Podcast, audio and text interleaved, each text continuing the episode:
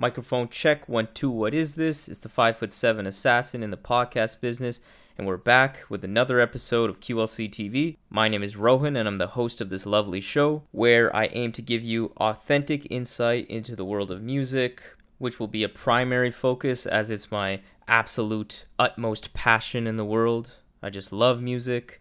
I'll also be talking about politics as the other key focus, as well as some culture, sports sprinkled in, as well as topics about growing into adulthood and personal development. As all of this is delivered from the perspective of a twenty-five-year-old Indian man living in Canada, trying to make sense of not only myself, but of the world. So all in all, I thank you so much for listening and taking part in this creative journey that I'm embarking on with Q L C T V, and I just hope that this platform will not only give myself, but give those listening something nice to look forward to when they wake up in the morning, because if I achieved that, then I've succeeded. Hey everybody, it is Q L C T V episode thirteen. We have a great set of topics to talk about today. First, I'll be covering this absolute train wreck clusterfuck of a U S election debate with Joe Biden and Donald Trump. And then I'm going to cover this really interesting, captivating project from Elzhi titled Seven Times Down, Eight Times Up. So getting into this debate that took place on Tuesday, September twenty-ninth, this was one of the most infuriating pieces of television that I think many people have ever watched in their entire goddamn lives. This was a real chore, and honestly, it was the first time that I ever watched a live U S debate in full from start to finish in my entire life.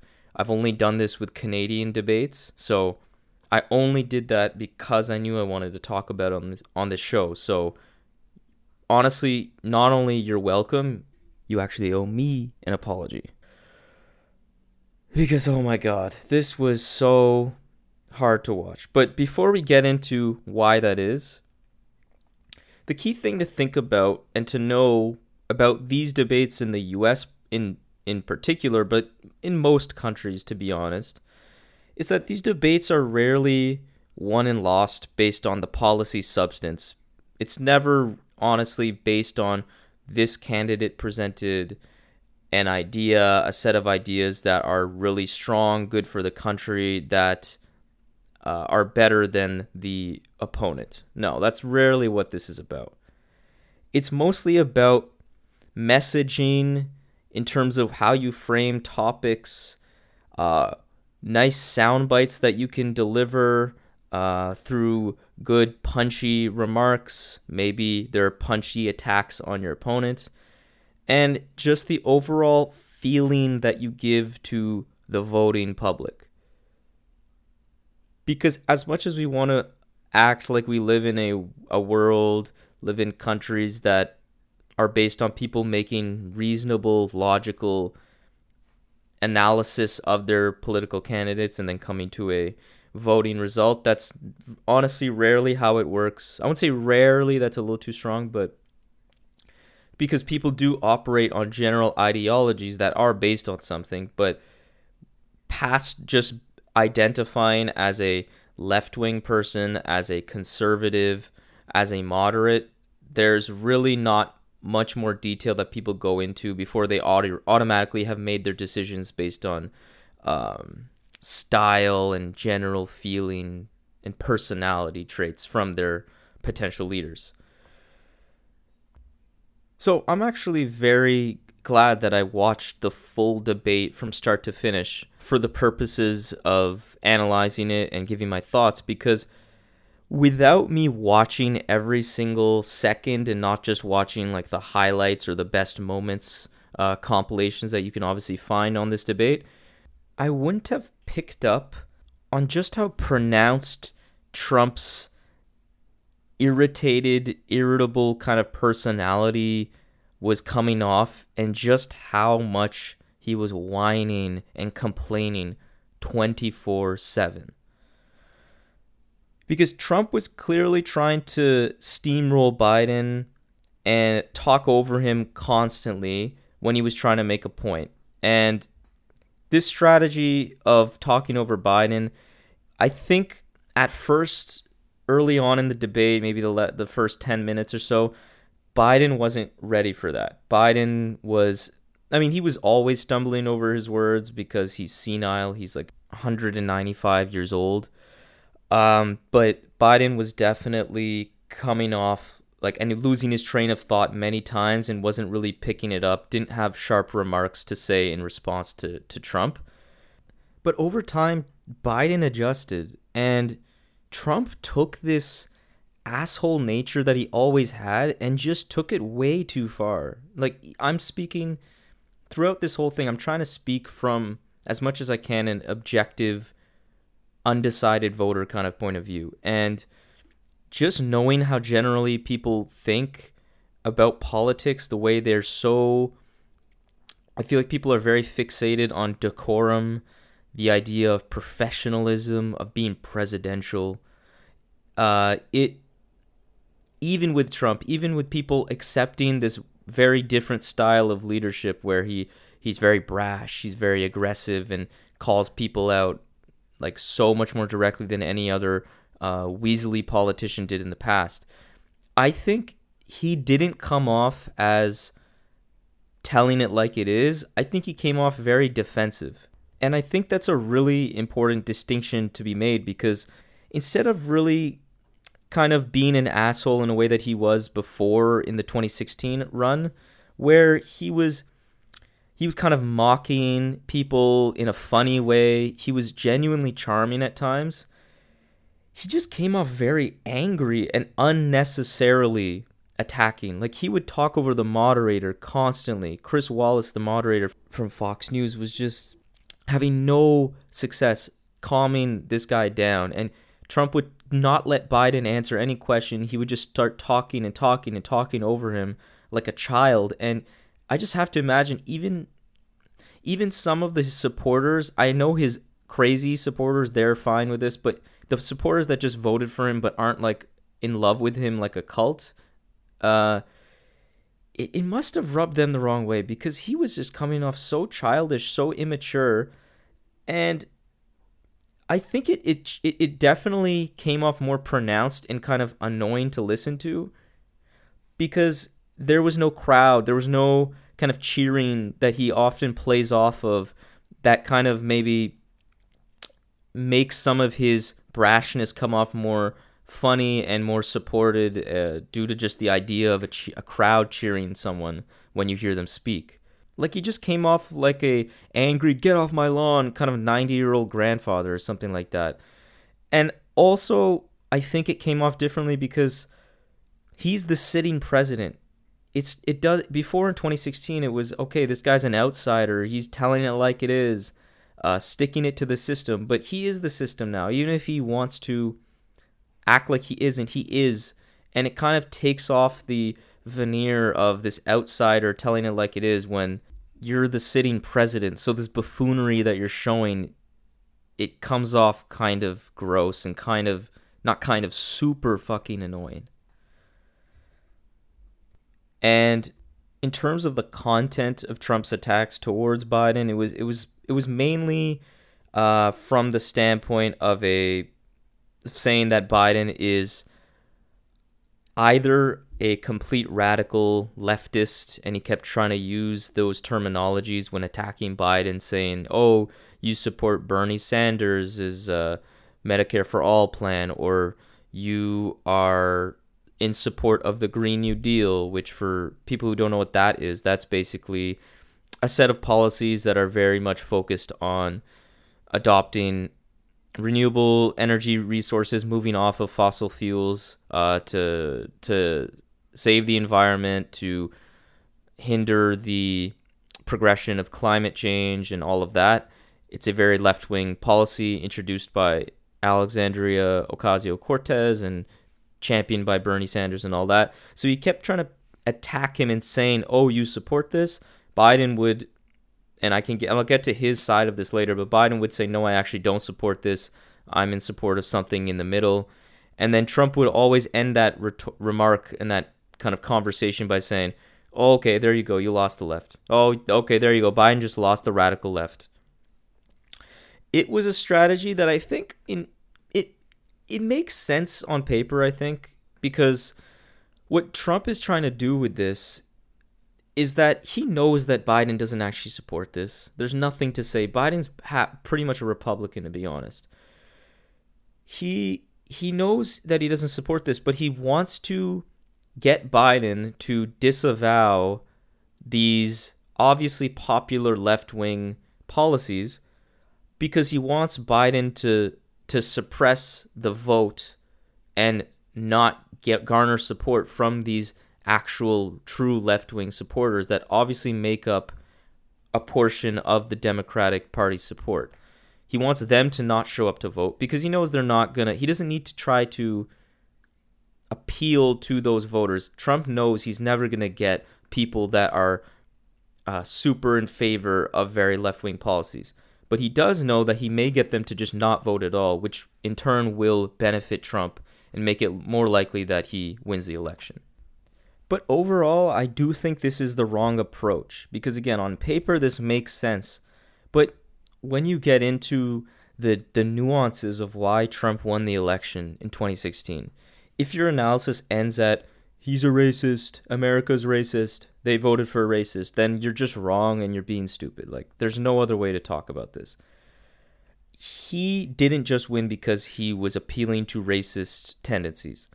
He also won because he was acting, obviously lying, and it was clear to people like that were paying attention, that weren't in love with him, that he was lying. But anyways, he acted and lied as if he was a Republican, but also someone who supported very populist, uh, particularly when it comes to economic uh, ideas, like being against trade deals, being pro kind of protectionism of your economy when it comes to encouraging and making it so companies produce and employ workers in the United States and support the economies locally versus outsourcing uh, through globalization uh, and outsourcing their, their production of things in uh, places like China or India.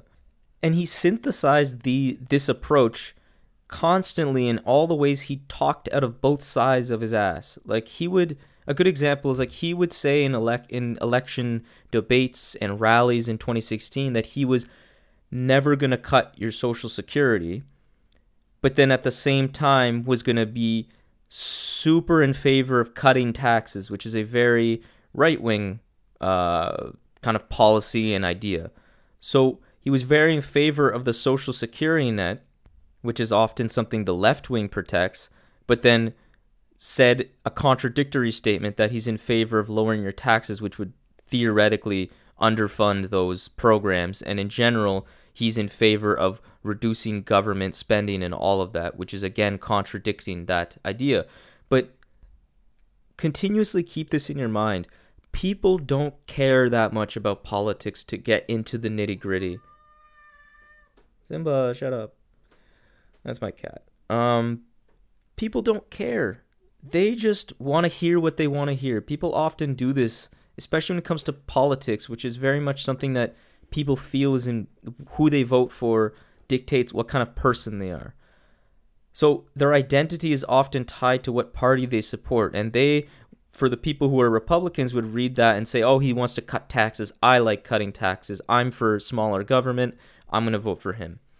But then there's other people that were maybe in the middle in terms of they weren't super in favor of Democrats. Maybe they leaned and voted for Obama in the past, but they aren't some some progressive by any nature.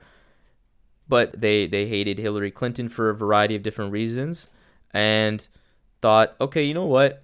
This guy also wants to support the social uh, safety net. Like, that's something I can support. I'm, I'm in favor of keeping that afloat. And they just pick what they want to hear. He was able to kind of ta- say he supports two different contradictory policies at the same time. And that brings me to this debate because Trump didn't try to appeal as a populist this time around. He tried to solidify his very extreme support because he knows those people are definitely going to vote, and he wants to make sure, he wants to take the approach that I'm going to just make it so one hundred percent of my strong supporters and strong Republican supporters vote for me, versus trying to appeal to get a broader uh, net of people voting for me. And I don't think that's the right approach, because he was so successful at getting people that obviously he didn't get left-wing support last year, but last election, but he got he got people that were just didn't really care that much and just saw him as being an outsider. Maybe he could be not a stupid, corrupt politician, and they voted for him because he actually supported some things like ending the wars, the trade agreements, as I mentioned before, that actually appeal to regular people, because the vast majority of people support all of these policies. I just don't think his thirty to thirty-five percent uh, of the country's strong supporters are enough for him to win the election. I think he needs to broaden his reach a bit if he actually wants to win. But a, th- a reason why I think he's moving away from this approach that he did in twenty sixteen is probably just because, hey, he's actually been in office, and as much as Trump can lie through his teeth, I think even for him, it's a little hard for him to say, I'm going to do things like protect the social safety net, et cetera, when he's shown that he definitely isn't going to do that because he literally didn't do it while he was in office. So that might be a reason, but either way, I don't think his current strategy is going to be a winning strategy. So that brings me to this debate in terms of Biden's performance as well, because Biden kind of adopted a similar approach to Trump's in twenty sixteen. In particular, when Trump was trying to attack Biden for not supporting law and order, which is, again, he is just digging into these super right-wing kind of framings where it's, you're against, you're for rioting and, and destruction of people's property, and you are for destroying the cities and the suburbs. Biden very smartly distanced himself from a framing of a question that is not popular, which is being anti-law and order. That's not popular. He distanced himself from saying he wants to defund the police, uh, which is something that is not as popular as I would hope it is. The way that mess, that idea has been framed in the media is not positive, is not necessarily even correct, uh, where people act as if that means there's no law enforcement of any sort, um, and they therefore it's not very popular. So he distanced himself from an unpopular framing, but then he actually just goes ahead and says, no, I'm not for defunding the police, but I am in favor of bringing psychologists to nine one one calls to accompany cops so that they can have a much more likely chance of de-escalating situations that are not, not are not violent at all. This is a great idea, but what's more important to note is that that's actually an idea that's very much part of the policy idea package of the defund the police ideology and stance. So again, he's kind of contradicting himself, but in a way that, again, lots of people will just say, okay, he's not for defunding the police, so I support him because I'm in favor of law and order, or I'm just in favor of something that is obviously very popular, which is at least keeping the police force funded and having some form of law enforcement. But then also he's appealing to people that actually support some forms of of police reform, which is bringing the psychologists and stuff to, to nine one one calls. It's not necessarily as blatantly contradictory as some of the other examples that I brought up and what Trump has done in the past, but it is somewhat of a sleight of hand where he's saying two things at once, uh, especially because I, I'm almost going to guarantee he's not going to do that, because this was is very, I've never heard him say this, honestly. No, no Democrats have actually said this that are in his space of that super corporatist, um, neoliberal kind of uh, point of view. And I thought it was really clever, to be honest. And if he does it, I mean, that's actually something really impactful in my opinion. So I hope he does it. But moving on to other parts of this debate, as I mentioned before, Biden really started to get into a groove. And again, uh, his performance wasn't good, but in comparison to Trump, which is all that really matters when it comes to a debate when you're looking at two people opposing people, he started to have some actually some good rebuttals. He, he when when Trump very famously now or infamously failed to denounce or condemn white supremacists and instead pointed to Antifa as being the real problem in left-wing violence, his rebuttal of saying that the his own, Trump's own F B I director says Antifa isn't even an organization, it's just an idea, so, and that the real threat is white supremacy, that was actually accurate, and it was very good, because Trump had nothing to say after that, and just said, oh, my F B I director's wrong, like, a classic thing he always does. And in terms of Trump's failure to condemn the white supremacists, in particular, the exchange went where Trump was trying to not say anything, and why he's trying not to say anything is really go, boils down to two different reasons. Either you think he's a racist, which is very, I think he is, but most importantly, I know he knows that his vehement support comes from a lot of white supremacists and racists. So he didn't want to go out of his way to say, I'm against white supremacy. But when Chris Wallace pressed him, and Trump was like, oh, tell me someone to denounce, I'll do it right now. And he gave him the Proud Boys, which is a disgusting neo-Nazi far-right type of group that has had very documented forms of brutal violence against protesters on the, from the left. He said, stand back and stand by to Proud Boys. That's what he said. Chris Wallace said, will you tell these Proud Boys to stand down? And he said, stand back and stand by. That quote has gone done the rounds across all of the uh, media platforms, and for good reason. He's telling a far-right neo-Nazi group to stand by and and stand back. It almost sounds like a military order to be ready. And, I mean, I I understand, but I may be in the minority here to say that I think he's just super old and misspoke. I'll be quite honest, because it's not the first time he just says things in a very weird way and like doesn't say things properly.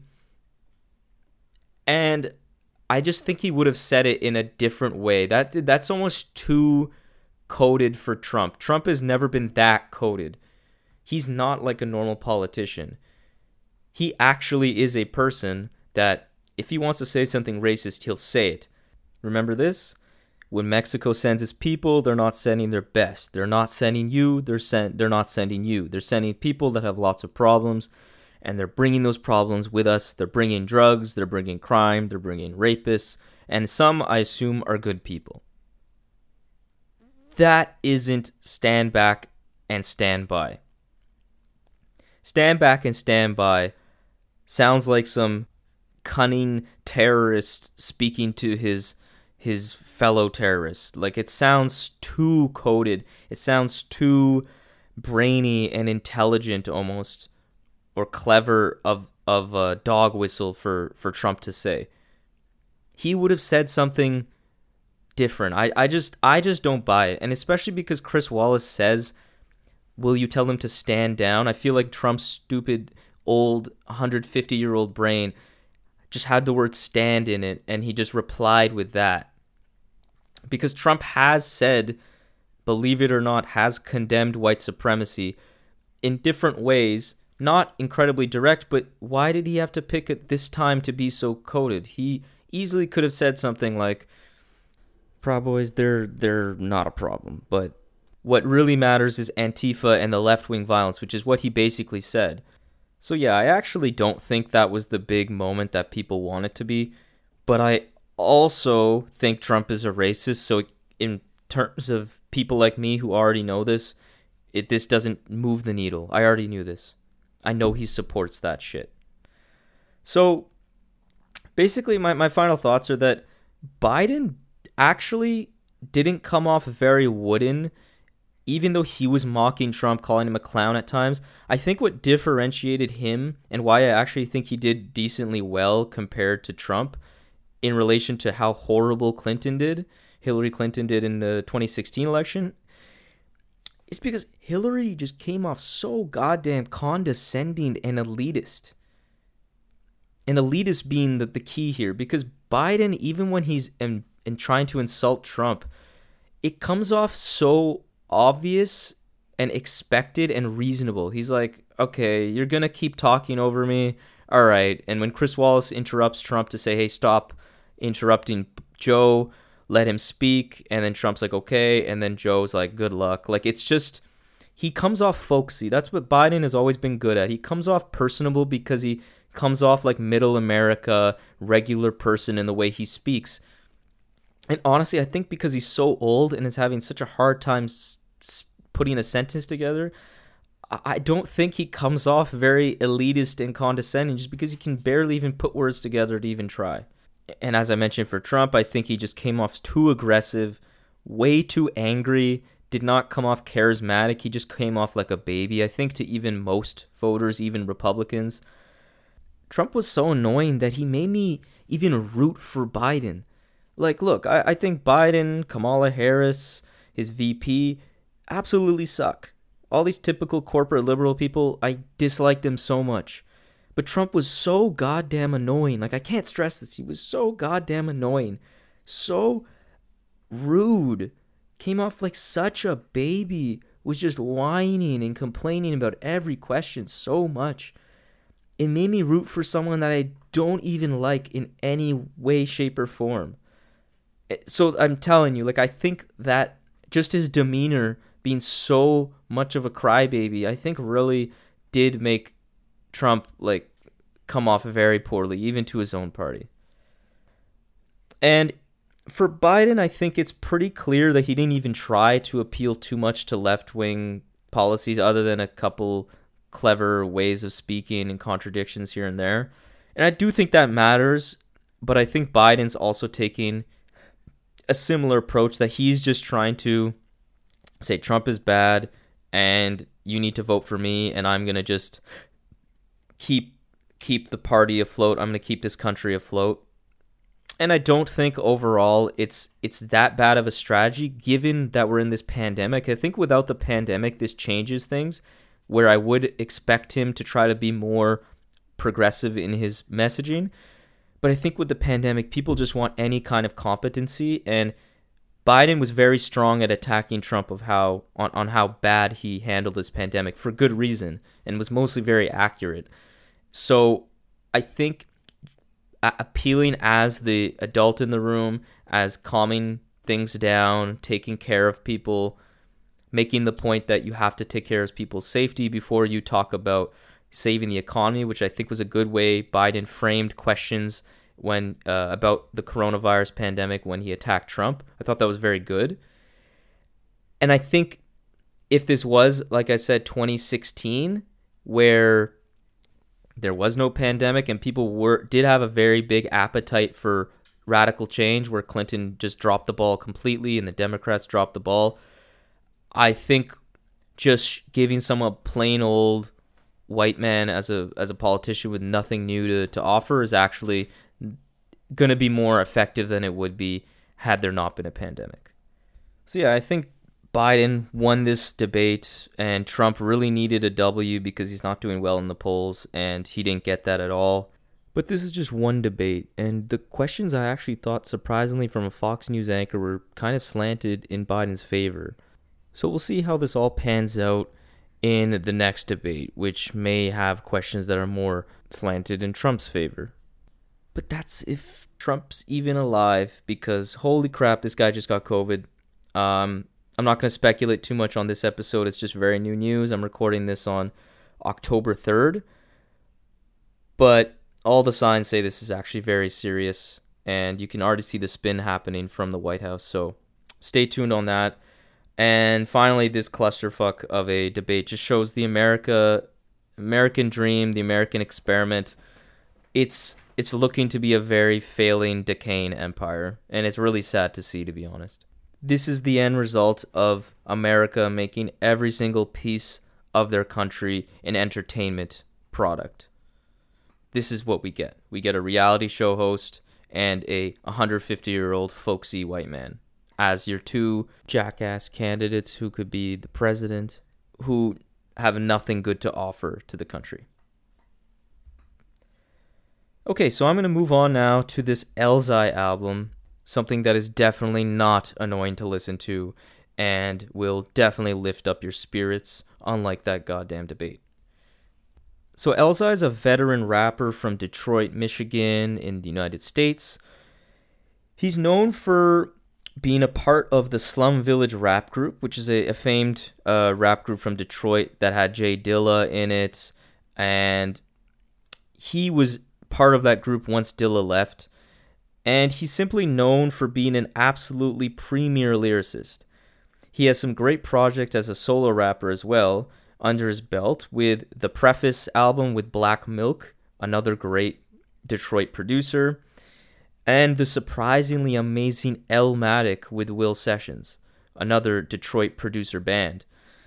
Elmatic, as you can tell by the name, it's actually a remake of Nas's classic Illmatic album, and that just sounds on face value, and did to me in twenty eleven when I heard it, as a as a gross mistake. You can't remake an album like that. It's such a classic. It's untouchable.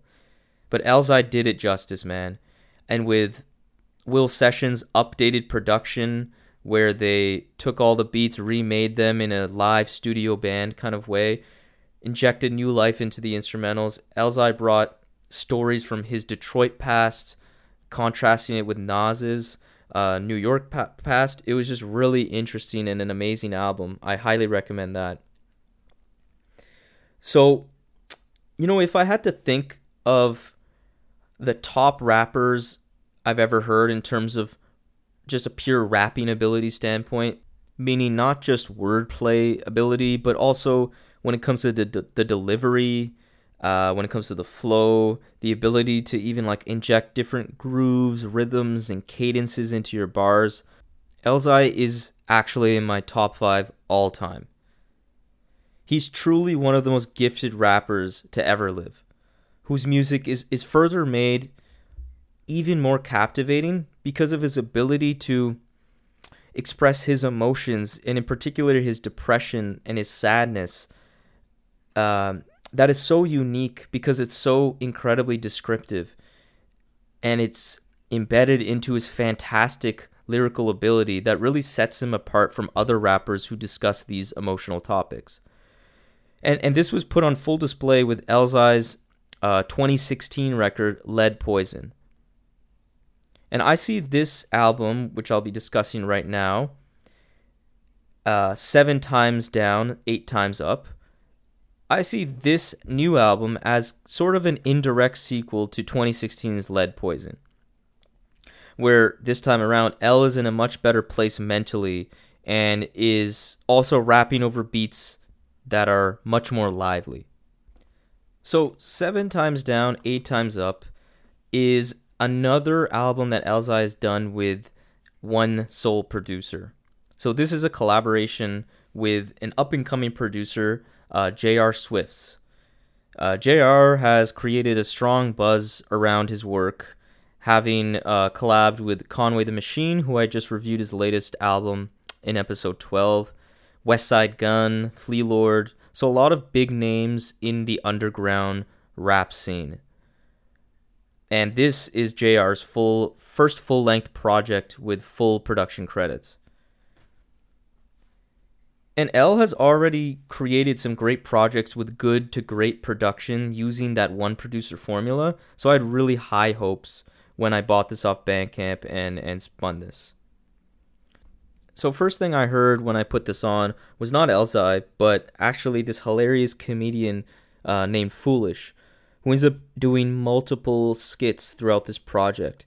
He is absolutely hilarious and makes me love these skits throughout the project. And that's saying something because we all know, uh, all us people who listen to rap music, a lot of times these skits are so unnecessary and just wreck the flow completely. But these are really funny. And he starts off the, the album just putting me in a good mood. And that's kind of a theme that this album kind of has for me, where it's uplifting. And how it's uplifting, though, I think is really important and, and makes this album really strong uh, to me, because it's not uplifting by uh, not talking about any struggles or moments of weakness or any kind of depressing topics. It Elzhi talks about this stuff, but it always has an uplifting tone to it, um, more of a reflection, less of a I'm living this right now kind of vibe. So the first track, Smoke and Mirrors, the first true track, uh, shows off what would be the norm for this album, which is bass lines that are beefy as hell, that have a nice texture and enough warmth and detail that leaves a real impression on the listener. Super head nodding type of beats, really strong boom bap feel to it.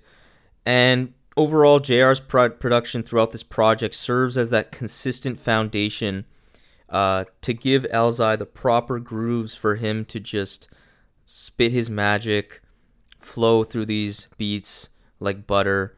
It's a really good match pretty much throughout the whole project. And this Smoke and Mirrors track also shows what would be the norm in terms of the rapping, uh, where El displays such an array of flows here, and actually some different flows that I've not usually heard from him. He even uses these vocal effects at times that I think come off beautifully. It also shows off that the hooks on this album are classic Elzhi. They're not they're not generic, they're not simplistic, they're still very wordy, but they flow into the verses very, very well.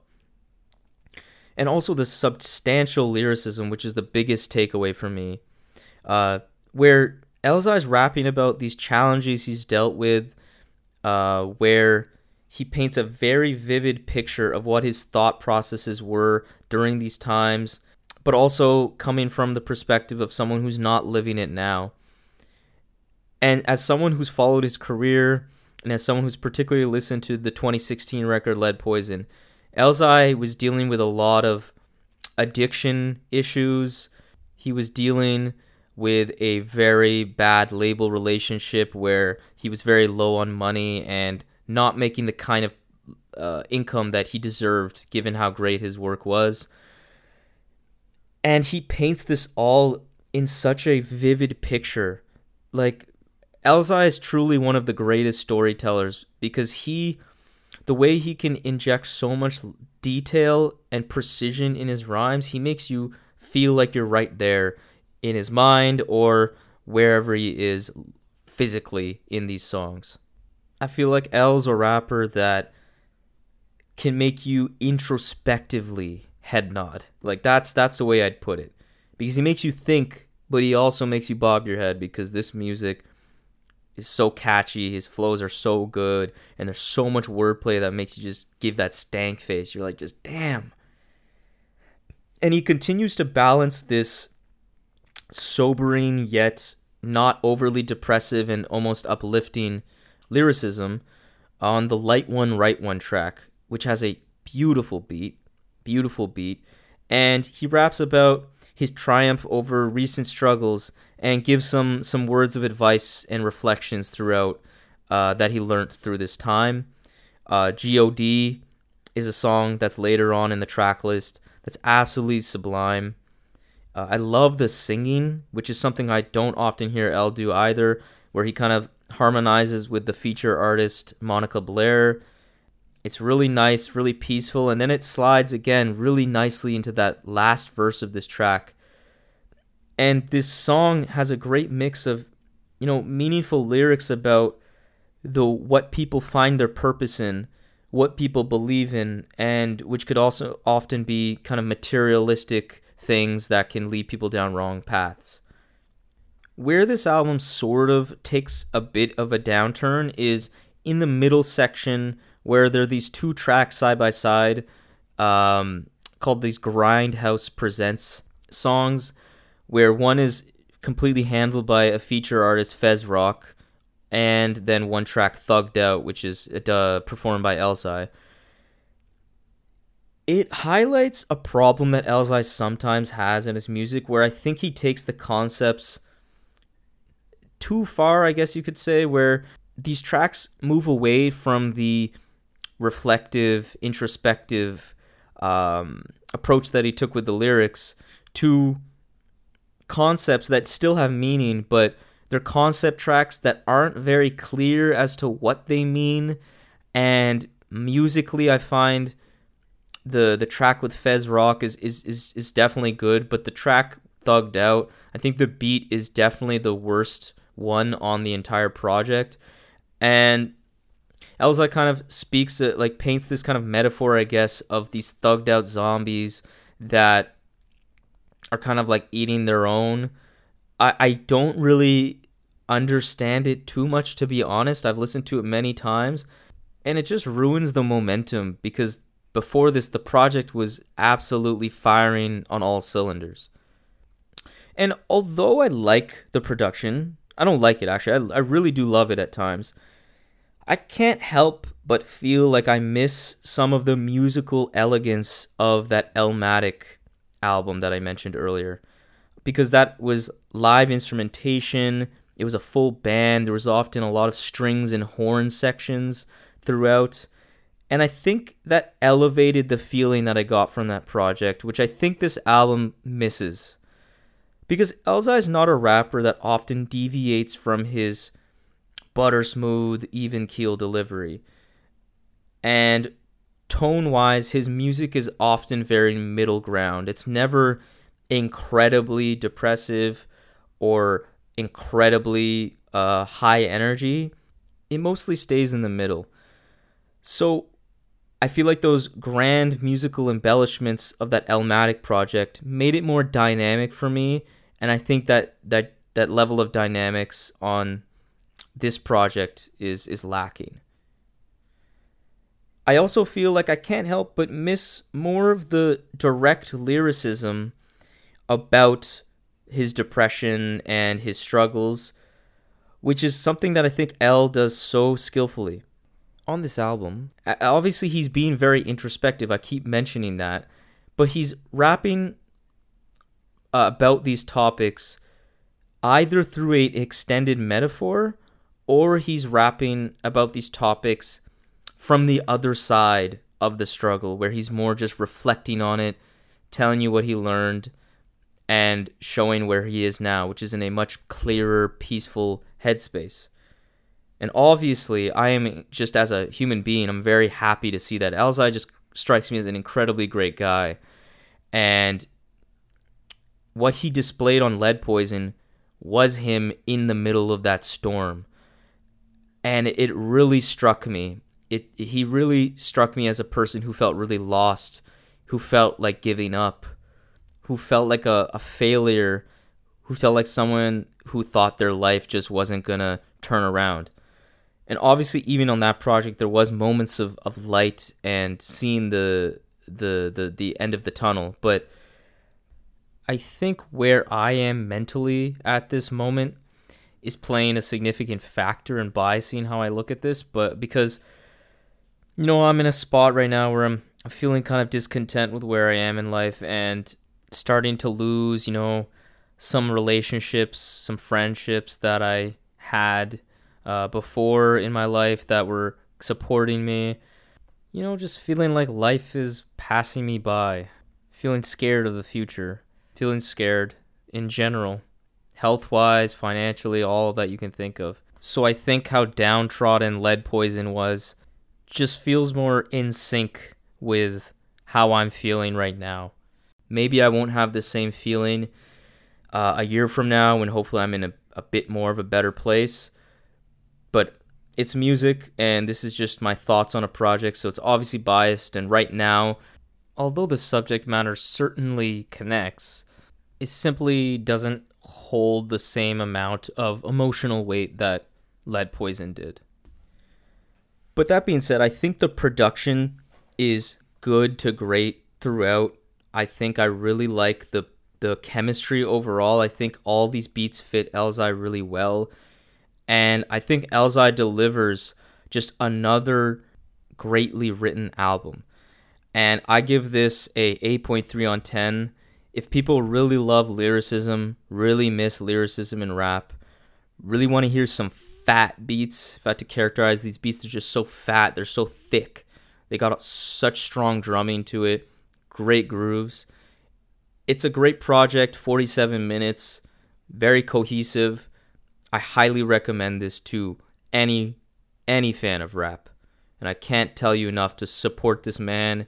Elzhi, he's got so much to offer to the rap game, and he just, again, comes off like a really good guy that I really want to support. So thank you all for listening. This concludes what I wanted to talk about today in episode thirteen of Q L C T V. Thank you everybody for listening. I really appreciate the support. I love doing this, and I can't wait to continue doing more of these episodes of Q L C T V moving forward. If you want to follow me, support the podcast, please subscribe on all the podcast channels that you use, whether it be Apple Podcasts, Spotify, and so on. Follow me on Instagram and Twitter, at Rohview, so that's R O H V I E W, and shoot me a comment, send me a D M, and feel free to suggest whatever topic you think I should cover, whether it be some political discussion, music, et cetera. Or if you just wanted to send me some feedback about something that you think I should improve on or consider changing as it relates to the show, I'm definitely all ears.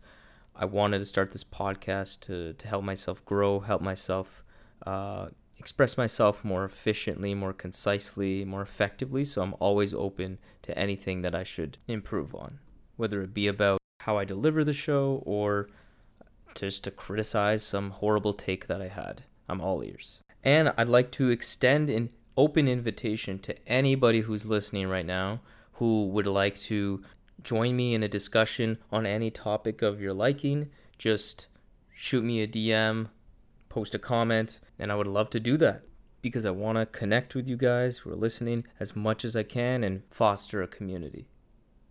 So thank you once again for listening. Peace.